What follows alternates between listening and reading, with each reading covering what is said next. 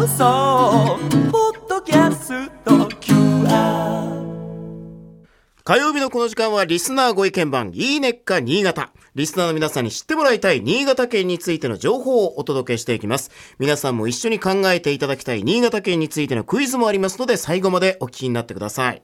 さあ、昨日までの3連休で新潟県の山沿いで雪が降って雪不足に悩まされていたスキー場や雪祭りなどのイベント関係者も胸をなで下ろしています。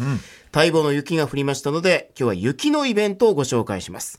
来月2月13日、2月14日、湯沢町の苗場スキー場で、日本では10年ぶり、新潟では41年ぶりのアルペンスキーのワールドカップが開催されます。ヨーロッパではサッカーになるメジャープロスポーツで、世界各国から160人のスキーヤーが参加予定です。めったに見られない一流スキーヤーの滑りを見に出かけてはいかがでしょうか。そしてこのワールドカップに負けない熱い冬のイベントが新潟で開催されますのでご紹介します。まずは2月11日、新潟県の北部、関川村で開催されるのが、雪の上で開催される2つの大会です。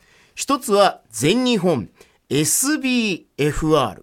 これ、スノーベアフットラン選手権なんですけど、このベアフットというのは裸の足という意味です。その名の通り、素足で雪の上を走って競争する大会で、参加者全員が雪の坂道をおよそ80メートル走ります。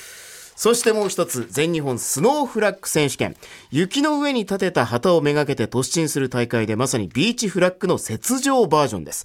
団体戦と個人戦がありまして、ビーチフラッグ同様に寝そべった状態からスタート。旗を先に取った方が勝ちとなります。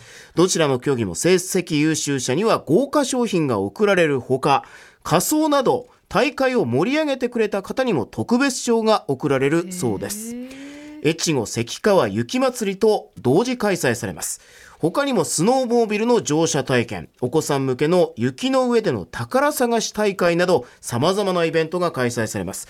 詳しい情報は関川村商工会のホームページでご確認ください。さあ、そして続いては2月27日、28日に小千谷市で開催されます。小千谷風船一揆。これ風船と言いましても熱気球なんですね、雪の上の熱気球の大会は本州で唯一の開催でおよそ40機が参加します。一面の雪景色の中をカラフルな気球が飛び交う様は壮観です。このイベントの見どころなんですけど27日の夜に開催される熱気球と花火のコラボレーショングローバルーンフェスティバルです大会に参加した気球が夜空に映える巨大な提灯になってバックには花火が上がります。気球の手前には無数の雪道路が敷かれまして幻想的な風景を作り出します。このイベントでは他にも小千谷の牛の角付きに出ている闘牛との触れ合いなど昼間も多くのイベントが開催されます。さあ、そしてここでクイズになりますが、この小千谷風船一揆が行われます。小千谷市には1868年、明治元年に日本で初めてある公立機関が設立されました。それは何でしょうか ?4 択でお答えください。1番、美術館。2番、小学校。3番、病院。4番、図書館。この小千谷市では明治元年日本で初めてある公立機関が設立されました。どれだったでしょうか、そこで何だと思われます？じゃあ一番美術館で。倉玉さんは美術館、はい。大竹さんが4番の図書館で。大丈夫か、まあどれだろうなと思うんですけど、正解が、まあまさかの2番小学校。ななんかったの？え？なかったの？なかった？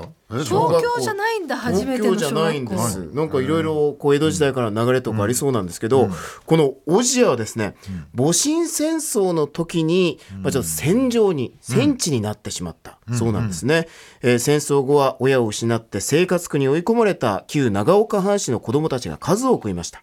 こうした不安と苦しみの中で、小千谷の縮み商人山本博樹は旧長岡藩士の子供たちを保護し、新しい日本に役立つ人間を育てるには誰もが入れる公の学校を作って教育することだとして、当時の県知事に訴え、その山本の願いが認められて明治元年10月1日に日本で初めての公立小学校が設置された。明治元年に。できたわけですね。思いもよらなかった。小学校だけはないと思ってました、ね2人で50%だったのに外したねえ全然当たらなかったですね、ね、そういう場所でもありました。さあ今週は新潟の雪のイベントをご紹介しました。来週以降もこの時間は新潟県の情報をお伝えしていきます。楽しみにしていてください。